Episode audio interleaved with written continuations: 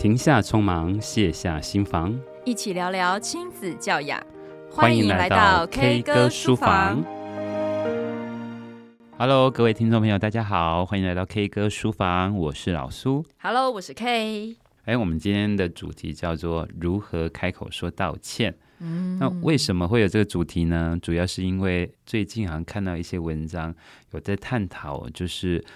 小孩子好像应该要从小就教他们要跟人说一声对不起，以后长大才会比较懂得对事情负责任。那另外一个主题就是好像在班上或者是说孩子跟孩子之间发生一些争执，叫他去道歉好像也没有用。哎、欸嗯、对啊，好像很快的就把事情做个结尾。嗯那嗯，这样的道歉到底有没有另外一种更好的处理方式？嗯，那这集我们当然也会讲到大人跟小孩之间，对不对？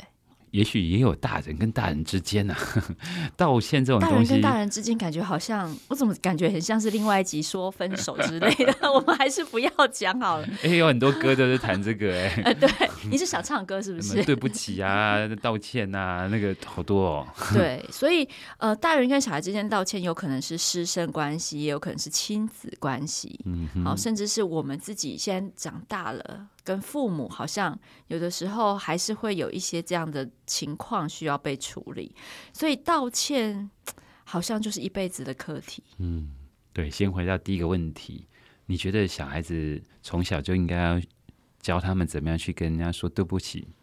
教他们怎么样去跟人家说道歉呢？哎，我是蛮赞成的。为什么？因为它会变成是一种习惯、嗯、然后那个习惯不是说习惯跟人家说抱歉，而是说他不会觉得说这说出来这个话很别扭、嗯、很尴尬、嗯、很严重、嗯、他就像请谢谢对不起、嗯哦、常常是挂在嘴边、嗯、那不是说挂在嘴边就随便哦，而是说当你可以很容易把它当成是一种情绪表达或是表达自己内心的一种话语的时候，而不是像人家以前那种严重的道歉是下跪洗门风的那种感觉、嗯嗯嗯嗯、我觉得、呃、在日常生活当中常常能够很自在的说出这个字是一个蛮好的一个教育。嗯，像我也是在班上啊，我会去推动一些德育教育的一些练习。我也常常觉得说像刚接一个班级，当有一些孩子他犯错的时候，其实他不太愿意去面对他、嗯那或者是说他看不到自己在这件事情里头的盲点，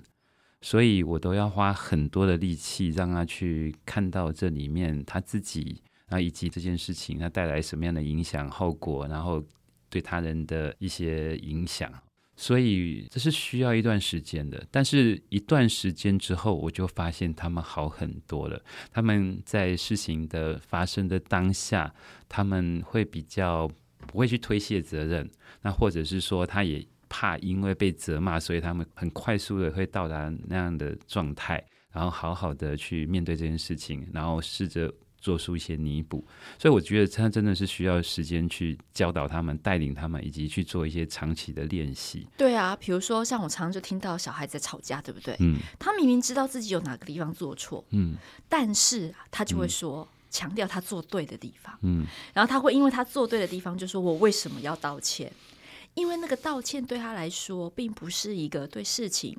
呃、展现他的观点的一个说法，而是可能是他觉得很没面子，或是他觉得好像他一退缩一道歉就是全盘皆错的那种概念、嗯、或者是他认为道歉之后要付出很大的代价，而他不愿意面对、嗯、所以他连道歉的这一关他都不轻易松口、嗯好，所以我刚刚才觉得嗯，我赞成就是早一点大家练习怎么样跟对方表达，因为跟对方表达歉意也是一种关怀跟新关系的开始。嗯，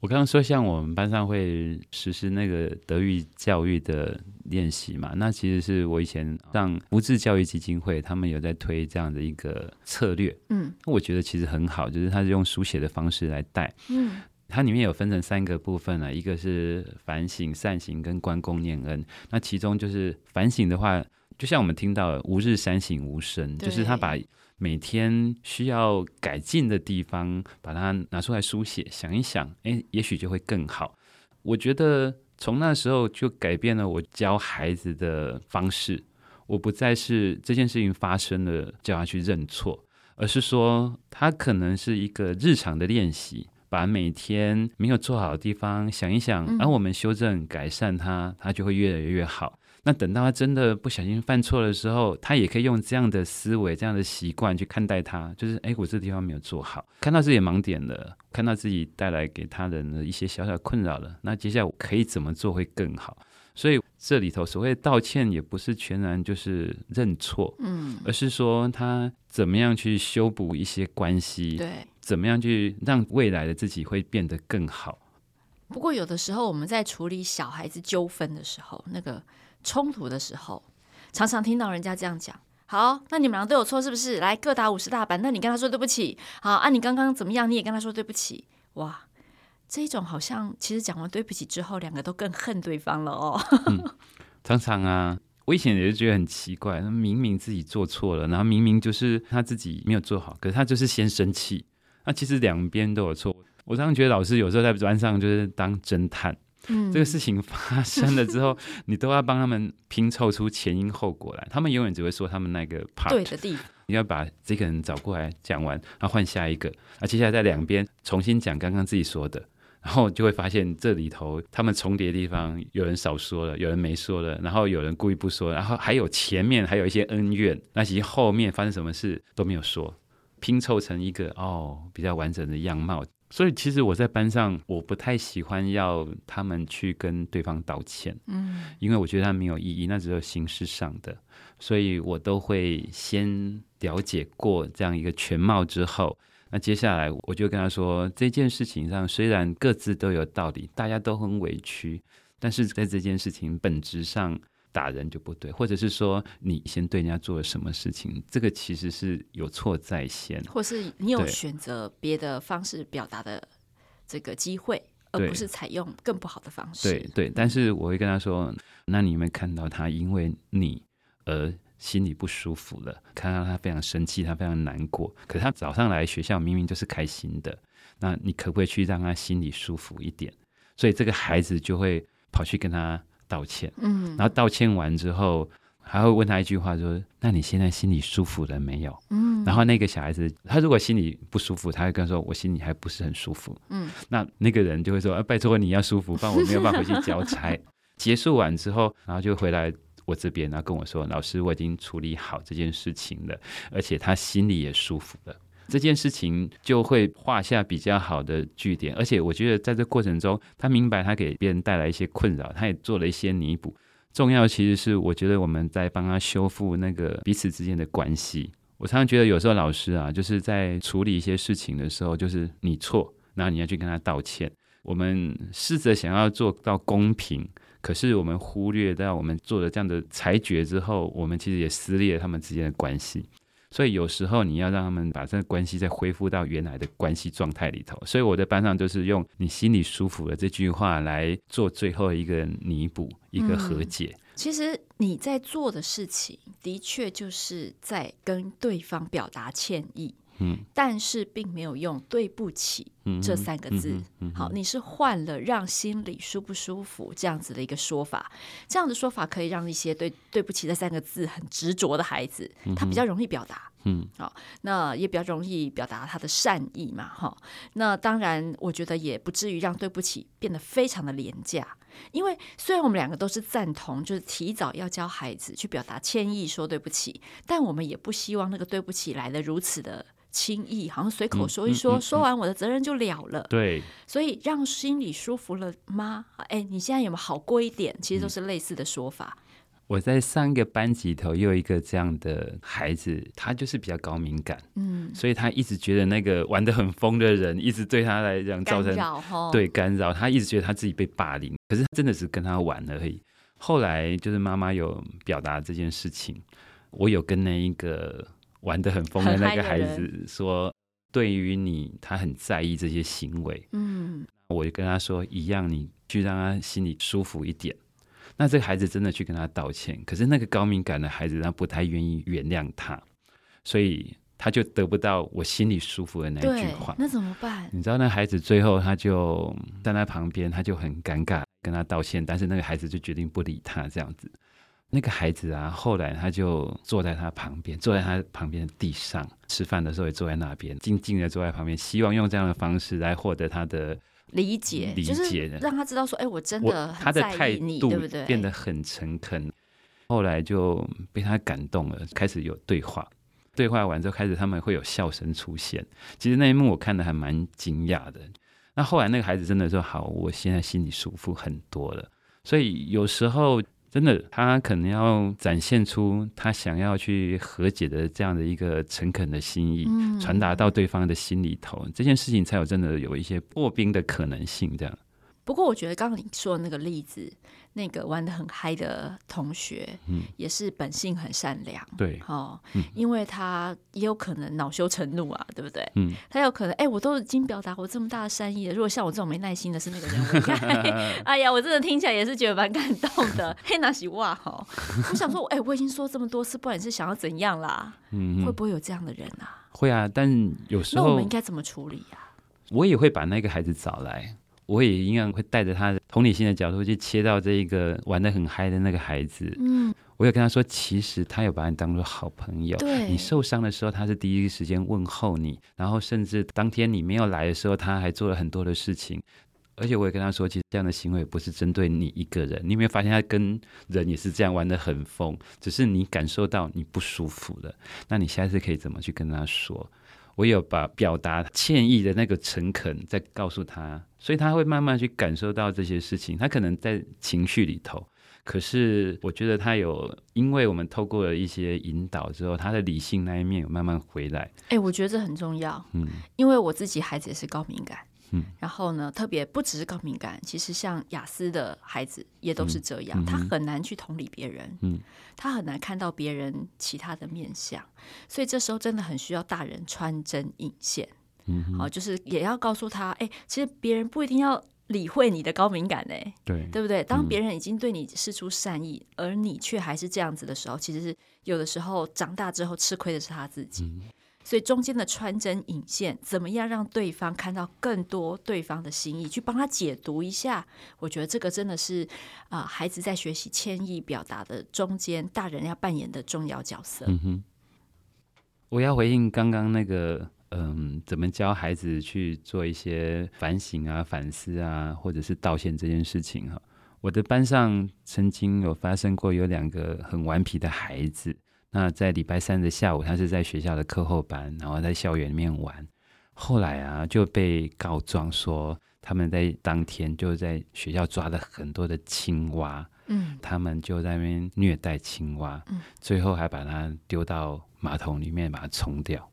其实我当时听到是非常的讶异、嗯啊、所以我后来就把他这两个人找过来、嗯、你知道那个我刚说的孩子、哦、在那当下他真的是很开玩笑，或者是他是互相指责对方，就他他他丢的啊，他虐待啊，全部这样子顾左右而言他这样子。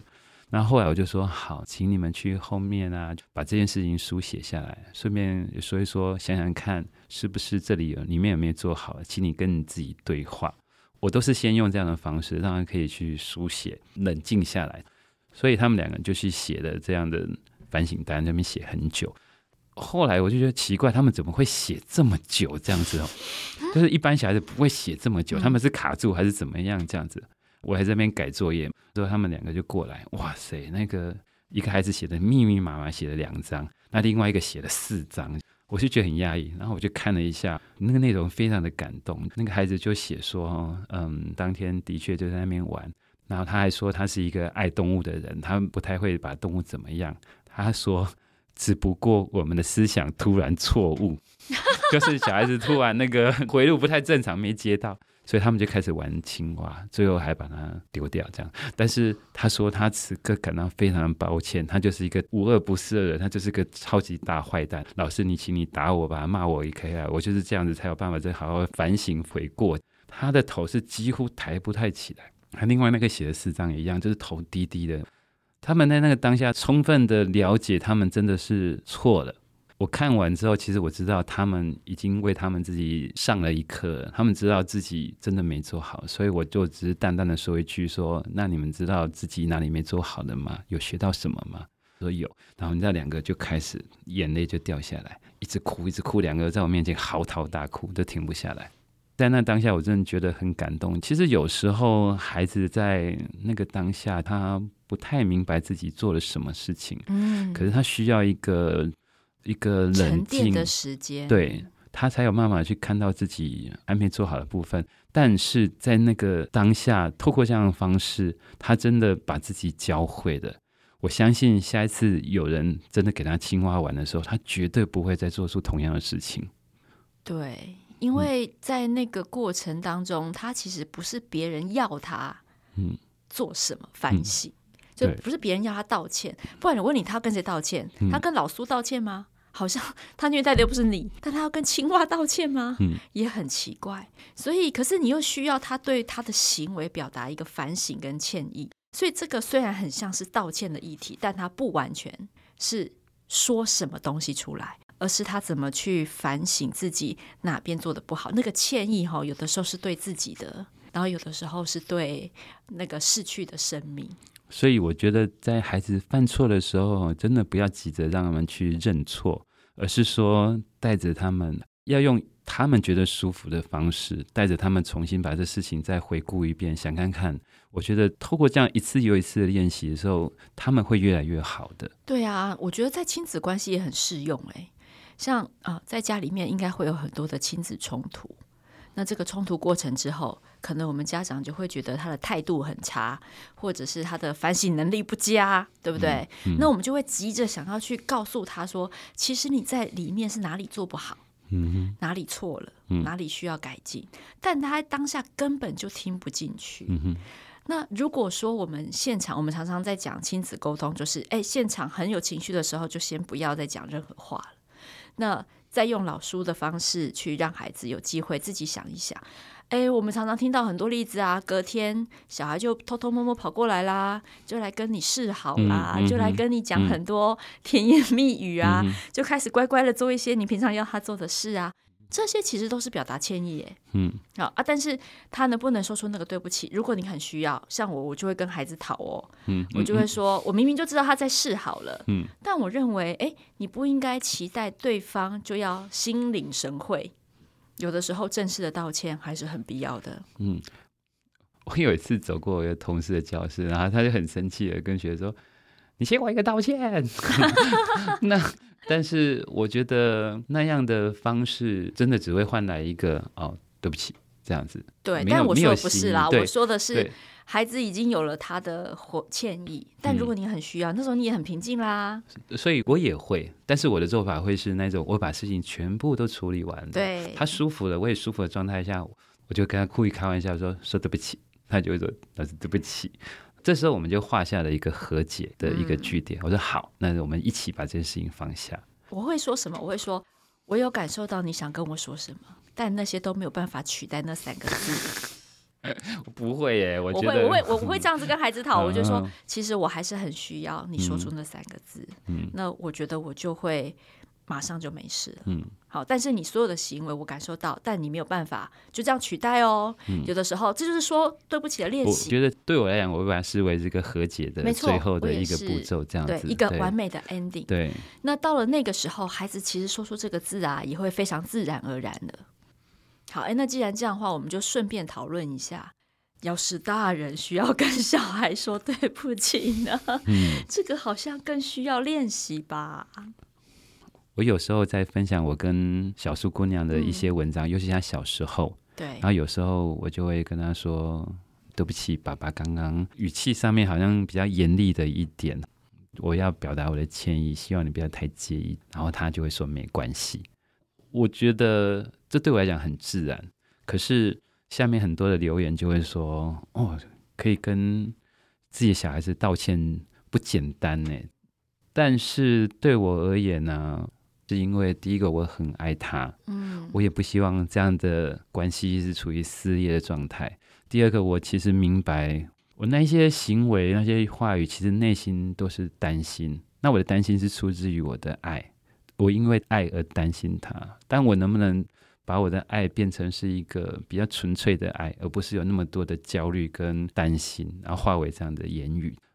当我发现这样的带来这样的结果的时候，我觉得我想要跟他重新修复那个关系。那我也发现其实当一次之后就会有第二次，第二次就有第三次、嗯、然后接下来它就会是越来越、呃、自然自然的一个行为。所以说真的有些行为真的是需要练习。等到我跟我女儿关系有这样的默契之后，后来就把这样的练习放在我的学生上面。我有时候的确因为急了，可能也是话多了一点，或者是语气这样强烈了一点如果我觉得是需要跟他说抱歉或对不起，我也会跟他说。嗯，因为我觉得、欸、如果我能对我自己女儿这样说，为什么不能对学生这样说呢？而且我也常觉得说，有时候啊，我们真的在无意间会不小心在孩子心中留了什么。所以像他们快毕业前，我们可能就会坐在一起聊聊天，会偷偷问他们说你们还记得什么，或者老师哪里没做好的地方你也可以跟我说一下。那我那时候会做一个和解，说啊，如果老师对你太凶，真的抱歉，我不是故意的。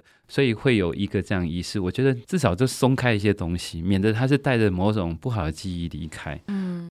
在教书二十多年来，的确还是有一些孩子可能是在他一直可能有些地方没错，或者说他有一些行为就是真的是我的痛点，所以我们之间可能比较多的争执在早期啦。可是这孩子毕业完之后，有时候这孩子就会放在我心上。等到我更多的方法和能量的时候，我当我回想这个孩子，其实我觉得有些抱歉。嗯，尤其在我刚教书的那一年，我还记得我几年前我做一件事情，就是我有一天我真的鼓起勇气敲了我在这个学校第一届的一个学生。然后那个学生就是当时我就是怎么样都带不动他，那他全身都脏兮兮的，散发很可怕的味道，然后他的作业就是都没有写，非常的凌乱，他的家庭没有办法好好照顾他。那当时我年轻，所以我急了一点，我就每天很执着的盯着他，执着的就是盯着他、嗯、我甚至还带他去洗澡，教他怎么洗澡，这样子做了很多事情。可是他就毕业了，但是那个班级啊，每一年都会开同学会、嗯、可是他从来就没有出现，他就是消失在我的世界。但是奇妙是我们两个一直是脸书朋友的关系、嗯嗯、我常常好奇是他看着我的时候是什么样的心情。我曾经还有在早期的时候，我看到他在校门口外面，他在看着我上体育课，但是后来看看他就走了。那我一直觉得说我好像，好像你当时没有更多的技巧跟经验啊，只能用很单一的方式对他。对对对。后来你敲他之后呢？我就跟他说 ：“Hello， 哎、欸，我好，我们好久好久不见了，你还好吗？”然后他就很讶异的回我，然后我就跟他说：“其实我一直有一些话想要跟你说，就是这么多年来啊，我一直觉得对你有一些抱歉，就是当时的老师很年轻。”老师很努力的想要教会你一些东西，可是我现在想想，其实我真的觉得我太急了。我不知道你心里会不会有不舒服的感受，但如果你真的有不舒服的感受的话，老师想要跟你说个对不起，然后希望你未来的人生，你的求学可以更加的快乐。你知道那个对面就是一片安静、哦真的哦、过了很久很久之后，他才跟我说、呃、没有啦，没什么，他就就是轻描淡写带过这样子。他可能先在对面哭了一场吧。那后来当年我生日的时候，他突然敲我，然后说祝老师生日快乐。这是在他毕业二十多年，我们之间从来没有任何的交集，没有任何对话，可是他就突然祝你生日快乐，表示他也放下了。对、嗯、其实我觉得很感动。对啊，后来那一次之后，我又敲了另外一个女生也是那一届的吗？啊、不是不是，她是另外一届、哦、但我没有对她做什么，只是说当时有一件事情、哦、是我们班上的一个成绩极好的女生，那只是那一次她作弊了。那可是她作弊的当下被这个女生看到、嗯、那这个女生是一个讲求公平正义的孩子、嗯、但是那个成绩很好的女生其实来自于家境非常辛苦的单亲家庭，她有她的困扰跟课题，她必须要表现课业很好强硬的那一面这样子。我有处理她的问题，但是我是属于私底下去处理的，但是我知道这个孩子一定会公然的跟全班大声的嚷嚷这件事情，所以我当时有跟这个孩子说他的问题交给我来处理，当时有跟他说了一些处理的原则这样子。可是后来我就觉得说这个孩子从那时候起他就跟我不亲了，不亲了，很疏远了、嗯、我懂。那过了很多年，他也是同学会不会再出现的那一位，其实我相信他还是很在意当时我的处理的方式，所以一样我也是敲他，然后跟他说当时的我其实是为了保护这个比较弱势的孩子，对对对、嗯，当时的我可能这样觉得这样做法是合理的，可是现在我想想也许有更多更柔软的方式来处理这件事情，也许我不自觉的去伤害到你了，如果你觉得还是心里不舒服的话，老师跟你说个对不起，希望你可以放下，可以过得更好的人生。你知道他就跟我说他谢谢我告诉他这件事情，这件事情真的还是在他心里头，那可是这么多年之后我愿意告诉他这件事情，觉得他那个小小的他可以放下了一些东西，然后可以再往前走、嗯、所以我觉得道歉这种东西真的是需要练习的，而且我相信它其实可以带来一些疗愈的一些效果，对，它会让大家更自在更开放。为什么这样说、嗯、因为你你刚刚讲的这些故事就让我想到说，我一开始跟我的孩子说对不起的时候，他是爆哭的，他本来都很冷静哦，都没有表情哦，但是呢、嗯、你都不觉得他在难过哦，你只觉得他在跟你对抗哦。可是当你能够说出哎、欸，对不起妈妈刚刚怎么样怎么样的，他在那个瞬间是爆哭，而且会哭着跟你说没关系，那你就要去想想哎、欸，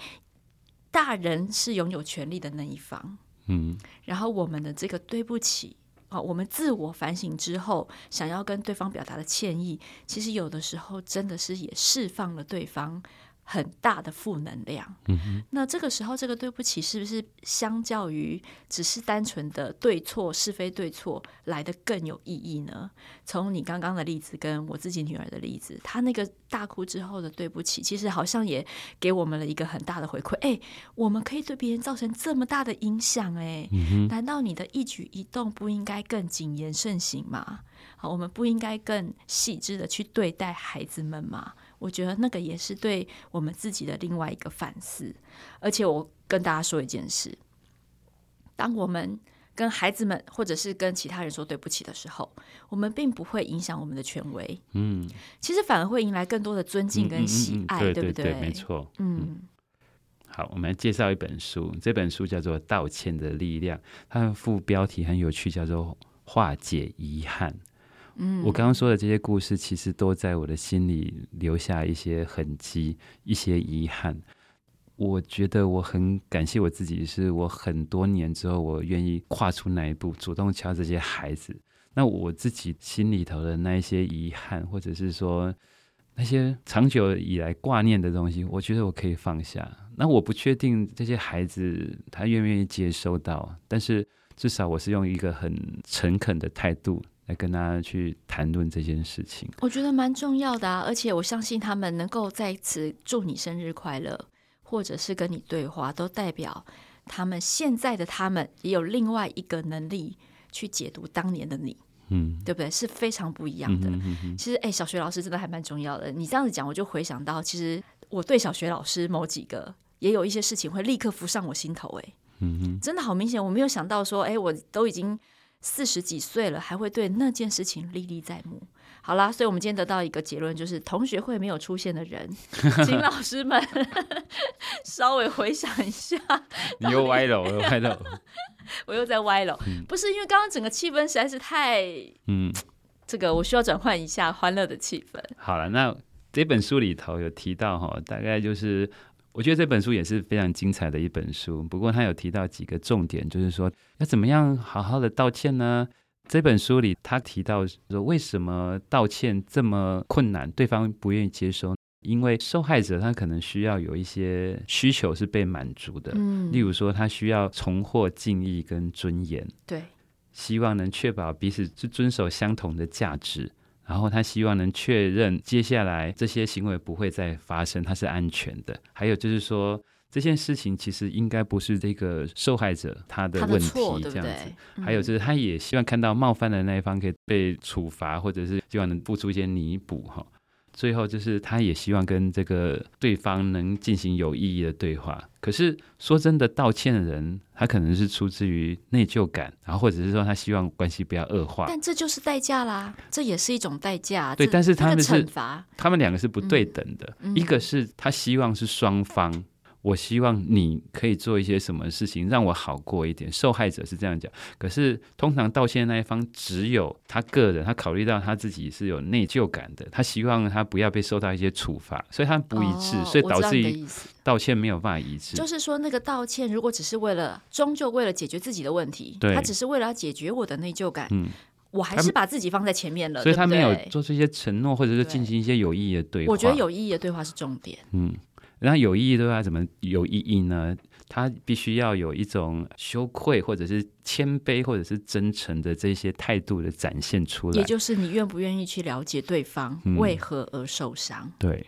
好，我觉得这个才是权利慢慢变成平等的一个方式、嗯、哼，未来才有办法继续相处，成为让对不起成为一个起点、啊嗯、好，大家怀着正能量继续往下走，也希望大家继续收听我们的 K 歌书房哦，我们下次再见，拜拜。